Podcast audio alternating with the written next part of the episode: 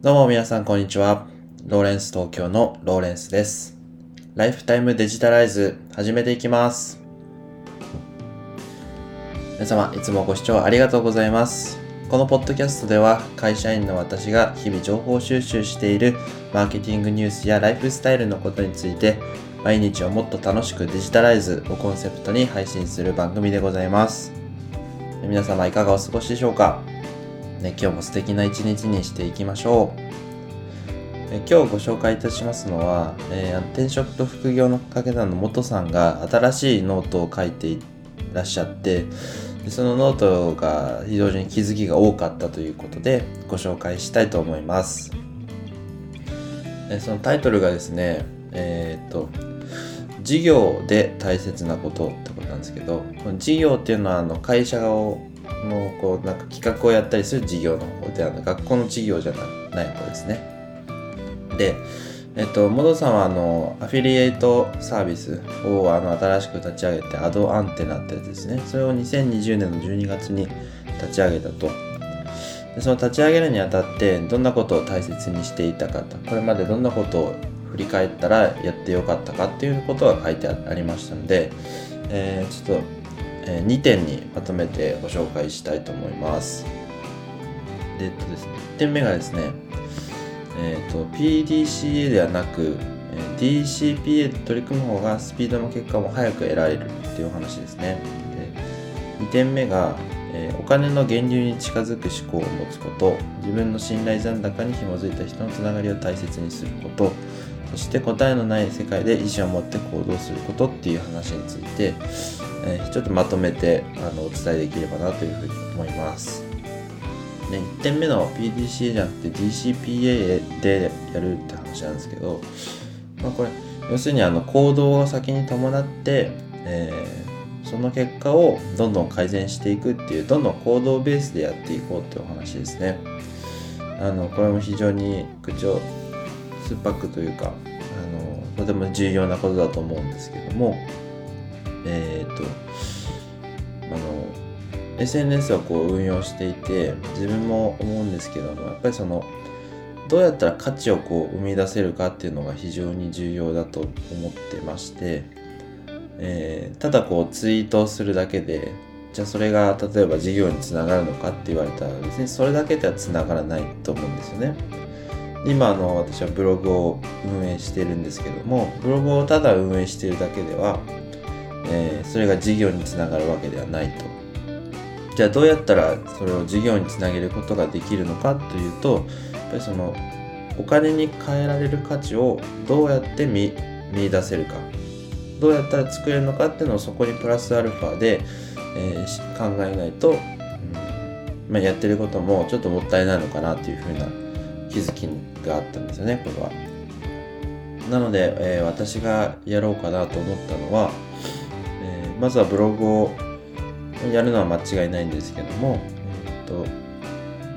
きちんとですね、えーその価値ブログで書いてある価値がどのようにして、えー誰かに届いてでそれを価値として見出してもらえるのかってとこまで踏み込んで、えーコンテンツを作っていこうかなというふうに思っております。なのであの音声についてもですね、えーとそれが誰かにとっての価値となってそれがお金となるような、えーそれを事業にしていけるような、えーきちんとした商品として、えーどこまでこう洗練できるかっていうことを、え新しい軸として取り入れていきたいなというふうに思っています。ちょっと具体的なこうするっていうこうした方がいいよっていうのはまだあのお伝えできないんですけどもこれからあのどんどん洗練させていって、えー皆さんにリアルタイムでご紹介できればなというふうに思います。だって2点 ,2 点目なんですけど、えーお金の源流に近づく思考を持つ信頼残高に紐づいた関係を持つ、えー答えのない世界で意思を持って行動するっていう話なんですけど、まあ、これ OK 君あの2点目と言ってまとめてるんですが3つのことを言ってるんですよね。お金の源流に近づく思考が1つ目なんですけどこれはあの例えば副業をやった時に、えー自分がブログを作ってた、えーごめんなさい。ブログじゃなくて営業とかの仕事をしてたとしたら副業でうんその営業をしてる内容の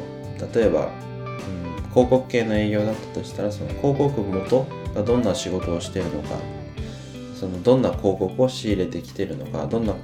えー、広告を作ってるのかコンテンツを作っているのかっていうところを副業で体験してみようみたいな。それがお金の源流に近づくっていう表現の仕方をしていて。あのでそこでお金の、えー、お金が生まれてで自分がどこの業界としてどこの立ち位置にあってでその後どどうやってこうお金があのユーザーに届ユーザーが払って、えー、循環していくのかっていうそういうのを実際に自分のビジネスの中に、副業として組み込んであの知った方が、え、お金の出どころが分かる分どこでマネタイズできるかっていうのも気づけるんですよっていうような話ですね。自分の信頼残高に紐づいた関係性ってことなんですけど、まあ、あのケンスーさんもモドさん以外にもあのあとはキングコングの西野さんも言ってることなんですがやっぱりあの信頼関係っていうのをあのに基づいたビジネスっていうのが、ね、必要ですよと。で具体的にどんなことかというと,、えーと、ケンスンさんはそのプロセスエコノミーという、えーと、過程を、えー、価値にして、えー、誰かに届けるっていうようなことをやってらっしゃる事業をやってらっしゃるんですけど、まあ、その何て言うんですかね、まあ、その事業を行う上で、えー、SNS の結果だけをこうどんどん、うん、魅力的にしようとして結果が伴わなくてあの危険なことが起こる起こる可能性がありますよっていうのを指摘していてでやっぱりその家庭と結果も全部セットで SNS とかそのビジネスであの発信していくべきなんじゃないでしょうかっていうのをやってたんですよね。でその危ないですよっていう理由はなんか登山家の人が SNS とかでこうその登山するエベレストだったかな登山するないことをこういろいろ発信し続けてであの登山をこう繰り挑戦繰り返してたんですけど滑落して亡くなっちゃったってことで、まあ、あの結構大変なニュースがあったんですよね。であの SNS で発信していくことがどんどん巨大化してしまってその過程の自分が登山をするための能力だったり、まあ、あの正しくこう、まあ、地道な努力っていうのはその発信できる内容と、えー、自分の能力っていうのがどんどんこうちぐはぐになってしまうっていう話なんですよね。それはちょっと気をつけた方がいいですよっていうようなことを書いてありました。で答えのない世界で意思を持って行動するんだってことなんですけどこれはもう、あのまあ、ざっくりとその経験を積めるように行動していくのみですよという話ですよね。まあ、あの変化も激しい、えー、世の中になったと思いますのであの変化に対応しながらどんなことが今流行ってるのかとかで、えー、ユーザーの視点でユーザーというか、まあ、お金を払ってもらう視点で、えー、情報をいろいろ集めてあのやっていけばな、えー、情報いろいろ集めて、ね、有益な情報をお届けする必要があるのかなというふうに思いました。今日はですね、えー、元さんのノートで、えー、と今日はですね元さんのノートで、えー、重要なポイントについてお話しさせていただきました。えっ、とこのポッドキャストではえー、マーケティングニュースやライフスタイルのことについて発信をしております。